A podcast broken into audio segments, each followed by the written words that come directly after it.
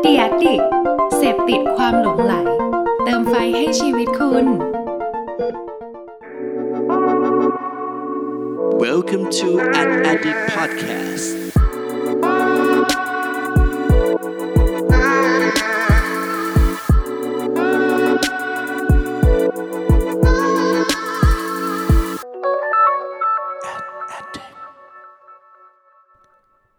สวัสดีครับ ขอต้อนรับเข้าสู่ Addict Podcast ตอนที่ 72 กับผม เพิร์ดพงศ์ปฏิภาสุขยืดครับ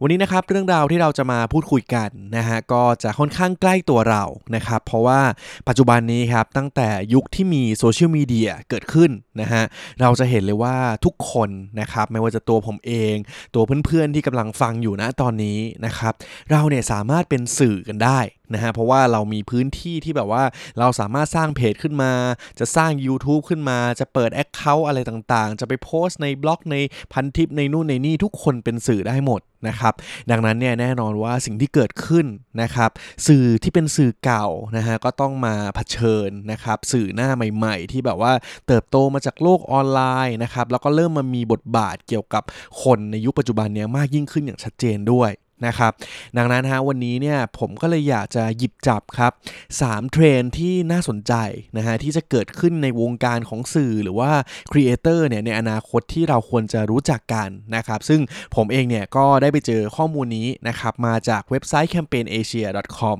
นะครับ ก็วันนี้จะมาแบ่งปันกันดูฮะ ลองมาดูกันนะครับว่า 3 เทรนด์น่ารู้ของวงการสื่อและครีเอเตอร์ในอนาคตจะมีอะไรกันบ้างครับ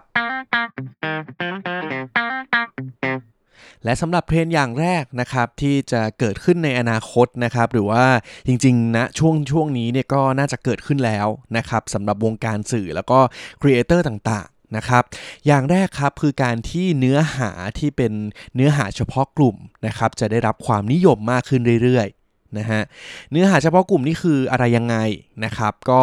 ลองคิดดูนะครับถ้าเป็นสมัยก่อนนะครับ เวลาที่เราพูดถึงสื่อพูดถึงสำนักข่าวนะครับ มันก็จะมีแต่เจ้าใหญ่ๆเนาะที่เขามีเป็นรายการทีวี เป็นหนังสือพิมพ์ เป็นอะไรต่างๆนะครับแต่ว่าปัจจุบันนี้ครับเราจะเริ่มเห็นสื่อที่มันหลากหลายมากยิ่งขึ้น แล้วก็มีเนื้อหาที่มันเฉพาะเจาะจงนะครับถึงแม้ว่าเขาเนี่ยจะเป็นสำนักข่าวหรือจะเป็นสื่อเช่นเดียวกัน นะครับ ตัวอย่างเช่นอะไรฮะ อะ ผมยกตัวอย่างไม่ไกลเลยแล้วกัน ก็ยกตัวอย่างของตัวเองแล้วกันนะครับ ก็แอดดิกนะฮะ ถ้าสมมติว่าเพื่อนๆได้ติดตามกันมาตลอดนะครับ เราก็ถือว่าเป็นสื่อ เราก็ถือว่าเป็นสำนักข่าวเหมือนกันนะฮะ ที่เราเนี่ยจะไม่ได้แบบไปพูดอะไรทุกเรื่องนะครับ ไม่ได้ไปพูดถึงการเมือง พูดถึงอะไรนะฮะ แต่ว่าเราเนี่ยก็จะโฟกัสในเรื่องของโฆษณา เรื่องการตลาด เรื่องความคิดสร้างสรรค์ต่าง ๆ นะครับ ซึ่ง การที่มีสื่อแบบนี้แหละครับ ในอนาคตเนี่ยพอมันเฉพาะเจาะจงขึ้นไปเรื่อยๆนะฮะคนเราเนี่ยก็จะมีเหมือนสิ่งที่เราสนใจเป็นพิเศษใช่ไหมครับ คือแน่นอนว่าทุกคนนะสามารถหาข้อมูลอะไรใน Google ได้หมดอยู่แล้ว แต่ว่าถ้าเราเจอสื่อหรือว่าเจอคนที่สามารถสร้างสรรค์คอนเทนต์ในเรื่องที่เราสนใจจริง ๆ แล้วทำให้เราเนี่ยได้ประโยชน์เพิ่มเติมขึ้นเรื่อยๆเนี่ย แน่นอนครับ มันก็จะทำให้คนเนี่ยนิยมมากขึ้นนั่นเอง นะครับดังนั้นฮะตอนนี้ลองหาโอกาสดูได้ครับว่าเฮ้ยเรามีเรื่องที่มันแบบสนใจเป็นพิเศษไหมนะครับ ลองดูครับถ้ามันเป็นสื่อที่มันเป็นแบบการสร้างสรรค์คอนเทนต์เฉพาะทางแบบเจาะจงเรื่องใดเรื่องหนึ่งเนี่ยรับรองเลยครับในอนาคตเนี่ยมีโอกาสมีความนิยมมากยิ่งขึ้นแน่นอนครับ และสำหรับเทรนด์อย่างที่2ครับก็คือแบรนด์นะฮะจะหันมาสร้างสื่อของตัวเองมากยิ่งขึ้นครับ จริงๆเนี่ยเราก็จะเห็นเทรนด์นี้มาสักพักหนึ่งแล้วเหมือนกันนะครับยกตัวอย่างง่าย ๆเลยนะฮะที่ผมเชื่อว่าทุกคนนะครับน่าจะเคยเห็นกันมาผ่านๆเหมือนกันนะครับอย่างเช่นโจนส์สลัดนะครับเป็นแบรนด์ที่ขายสลัด นะฮะ แต่ว่าถ้าใครได้ติดตามคอนเทนต์ในโลกออนไลน์ของเขานะครับ ตอนนี้นะฮะรายได้อีกทางหนึ่งหลักๆ ของเขาเลยนี่ก็คือการที่เขาเป็นสื่อออนไลน์นี่แหละครับที่จะคอยมาให้ความรู้ให้คำแนะนำนะครับเกี่ยวกับเรื่องของสุขภาพ เกี่ยวกับเรื่องของการออกกำลังกายการกินอะไรต่างๆนะฮะที่จริงๆมันก็สอดคล้องกับแนวคิดของแบรนด์แบรนด์นี้กับร้านร้านนี้ตั้งแต่แรกเลยเหมือนกันนะครับที่ต้องการให้คนเนี่ยมีสุขภาพดีนะครับนี่ก็เป็นตัวอย่างหนึ่งนะฮะที่ได้รับความนิยมมากๆนะครับจนอย่างที่ผมบอกก็คือกลายเป็นอีกหนึ่ง business model ของเขาเลยก็ว่าได้นะครับจริงๆเนี่ยที่ต่างประเทศก็มีแบรนด์ที่มาทำสื่อค่อนข้างเยอะเหมือนกันนะครับแล้วก็ในไทยเนี่ยก็มีลักษณะแบบนี้คล้ายๆกัน นะครับลักษณะที่ส่วนใหญ่แบรนด์นิยมนะครับก็คือแน่นอนครับแต่ละแบรนด์เนี่ยเขาก็จะมีสินค้าหรือบริการที่เขาต้องการจะขายไปยังผู้บริโภคใช่ไหมครับแล้วถ้าสมมติว่าสินค้าของเขามันเกี่ยวข้องกับอะไรนะฮะแน่นอนว่ามันก็มีหลายแบรนด์ที่มีกลุ่มแฟนๆนะครับที่สนใจในเรื่องนั้นๆ แล้วก็จริงจังมากๆกับเรื่องนั้นๆ นะครับเขาเนี่ยก็อาจจะสร้างเป็น community นะครับสร้างเป็นสื่ออันนึงขึ้นมานะครับสำหรับคนที่สนใจในเรื่องนี้เป็นพิเศษนะครับแล้วก็สื่อสารทำคอนเทนต์เหมือนสื่อเลยครับ แต่ว่าจริง ๆ แล้วเนี่ยเบื้องหลังก็คือแบรนด์นั่นเองนะครับถ้าให้เห็นภาพนะฮะก็คือสมมุติว่าผมขายสินค้าแม่และเด็กนะครับแต่ว่าผมเนี่ยก็ไปสร้างสื่ออันนึงขึ้นมานะครับที่เป็นสื่อที่เป็นแบบหุย พูดคุยกับคุณแม่และเด็กนะครับ ที่แบบว่าโหเข้าใจเขาจริง ๆนะครับ แล้วก็นี่แหละฮะก็ทำคอนเทนต์ทำอะไรต่างๆ มีคนติดตามเยอะแยะนะครับ แต่ว่าเบื้องหลังคือแบรนด์นั่นเอง หรืออีกโมเดลหนึ่งครับ ก็คือแบรนด์ต่างๆเนี่ยก็จะเริ่มไปซื้อสื่อพวกเหล่านี้มากขึ้นนะครับ แล้วก็เอามาเป็นเหมือนเป็นช่องทางของตัวเองนะครับในการสร้างสรรค์คอนเทนต์โปรโมทสินค้าบริการของเรานะฮะแล้วก็อย่างเป็นอีกช่องทางในแง่ของอีก business หนึ่งอีกด้วย นะครับก็นี่คือตัวอย่างนะฮะแต่ว่าในอนาคตนี้ครับแบรนด์เนี่ยก็จะมีสื่อของตัวเองมากยิ่งขึ้นแน่นอนนั่นเองครับ และสำหรับเทรนด์ที่3นะครับก็คือปัจจุบันและในอนาคตนี้นะครับคนเราเนี่ยจะนิยมสื่อท้องถิ่นของตนเองเป็นหลักมากยิ่งขึ้น นะครับนิยมสื่อท้องถิ่นเป็นยังไงครับ ผมยกตัวอย่างให้เห็นภาพละกันนะฮะสมมติว่าพูดถึงสื่อที่เป็นแบบโอ้โหระดับโลกบางอันนะฮะที่เขานำเสนอข่าวสารแบบทั่วโลกเลยนะครับกับสื่อในประเทศของเรานะครับที่เจาะลึกเรื่องราวข่าวสารเกี่ยวกับบ้านเรานะครับ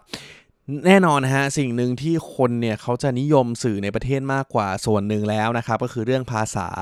เรื่องการที่เข้าใจอินไซต์ของคนที่เป็นคนไทย หรือว่าคนที่แบบเป็นเราจริงๆนะฮะมันก็จะรู้เนาะว่าเอ้ยเราชอบเนื้อหาประมาณไหน เราชอบคอนเทนต์แนวไหนนะครับแล้วก็หาภาษายังไงที่คุยกับเรารู้เรื่อง นะครับ เช่นเดียวกันกับอีกตัวอย่างหนึ่งครับ ถ้าสมมติว่าพูดถึงในสเกลที่เล็กลงมาอีกนะครับ อย่างเช่น สื่อที่เป็นเจ้าใหญ่แบบในประเทศนะฮะที่เขาทำข่าวสารทั้งประเทศเลยกับ สื่อที่เป็นแบบว่าจำกัดแบบเฉพาะจังหวัดนะครับ เฉพาะภาคเฉพาะอะไรอย่างนี้นะครับแน่นอนนะครับสุดท้ายมันก็แก่นเหมือนเดิมนะครับก็คือคนเรานะครับจะ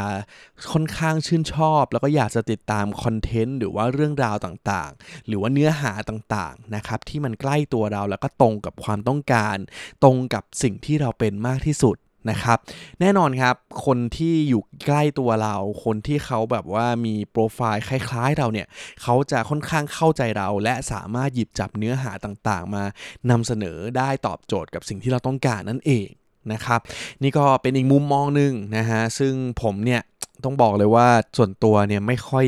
เชื่อเทรนนี้เท่าไหร่ นะครับ คือเนี่ยอันนี้อยากจะบอกเพื่อนๆเหมือนกันนะว่าเวลาผมหยิบจับเนื้อหาหรือต่างๆ มาแบ่งปันเนี่ยอย่าเพิ่งเชื่อร้อยเปอร์เซ็นต์นะครับเพราะแม้กระทั่งผมเองเนี่ยผมอาจจะยังมีมุมมองที่ไม่ค่อยเห็นด้วย เท่าไหร่เหมือนกันนะฮะเพราะว่าเนื้อหาเหล่านี้นะครับบางที่ก็เป็นแบบบทวิเคราะห์ หรือว่าเป็นการเก็บข้อมูลของต่างประเทศนะครับอย่างข้อที่3เนี่ยผมเชื่อว่าสุดท้ายมันก็แล้วแต่คนนะฮะบางคนแน่นอนว่าก็อยากจะติดตามข่าวสารหรือว่าเสพคอนเทนต์ต่างๆที่มันก็สื่อนอกมันก็ก็อยากจะรู้เรื่องราวของคนอื่น อยากเห็นมุมมองของในมุมที่ไม่ใช่คนใกล้ตัวบ้างเหมือนกัน นะครับ ดังนั้นก็ต้องลองวิเคราะห์กันดูนะครับว่าในอนาคตอะไรที่มันจะเกิดขึ้น อันไหนที่มันจะเหมาะกับบ้านเราจริงๆ อันไหนที่มันจะเหมาะกับเราจริงๆนะครับอย่าเพิ่งเชื่อทุกอันนะครับ แต่ว่าในเทรนด์อันนี้นะฮะสิ่งที่เขาเนี่ยแนะนำมานะครับก็คือในอนาคตนี้นะครับ คนเราก็จะหันมานิยมเสพสื่อที่เป็นท้องถิ่นมากยิ่งขึ้นนั่นเองครับ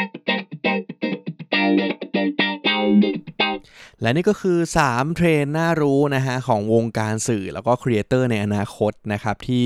วันนี้เนี่ยผมหยิบจับนะครับเนื้อหาจากแคมเปญเอเชียนะฮะสรุปมาเล่าให้เพื่อนๆฟังนะครับว่ามันมีโอกาสมีแนวโน้มอะไรที่จะเกิดขึ้นได้บ้างนะครับก็ทวนอีกรอบหนึ่งแล้วกันนะฮะว่า 3 ข้อเนี่ยสั้นๆนะครับมีอะไรกันบ้างนะครับ อย่างแรกครับก็คือสื่อที่ทำเนื้อหาเฉพาะกลุ่มนะครับจะได้รับความนิยมมากขึ้นเรื่อยๆ นะครับและอย่างที่ 2 ครับก็คือแบรนด์นะฮะจะหันมาสร้างสื่อของตัวเองมากขึ้นครับและอย่างที่ 3 ก็คือคนเดานะครับจะนิยมสื่อท้องถิ่นของตนเองเป็นหลักมากขึ้นนั่นเอง และนี่คือทั้งหมดของ Addict Podcast ตอนที่ 72 ในวันนี้นะครับ ก็เป็นตอนสั้นๆนะฮะที่หยิบจับเรื่องราวที่น่าสนใจสำหรับใครที่เป็นสื่อใครที่เป็น Content Creator หรือใครที่อยากจะเริ่มต้นนะครับ ก็ลองศึกษาเอา 3 แนวโน้มนี้เนี่ยไปลองประยุกต์ใช้กันดูได้นะครับแต่ว่าอย่างที่ผมบอกไปในตอนข้อ 3 ท้ายๆนะว่าอย่าเชื่อทุกอย่างที่ผมบอกนะครับอย่าจำไปเป็นสูตรนะครับลองดูว่าอันไหนเนี่ยมันเหมาะกับเราหรือไม่เหมาะกับเรานะครับก็ลองไปปรับใช้กันดูนะครับ ก็ขอบคุณนะฮะที่ทุกคนติดตามฟังในวันนี้นะครับ แล้วก็ย้ำอีกทีนะครับว่าตอนนี้เนี่ยรายการในช่องของ The Addict Podcast ของเรานะครับ มีโอ้โห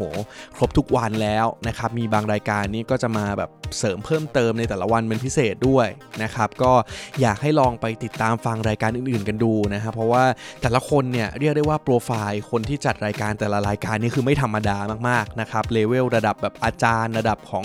อทีมแบบผู้บริหารต้นๆเลยเลยนะครับ ก็ยังไงก็ลองไปฟังกันดูได้นะครับ วันนี้ขอบคุณทุกคนครับ ไว้เจอกันต่อหน้าครับ สวัสดีครับ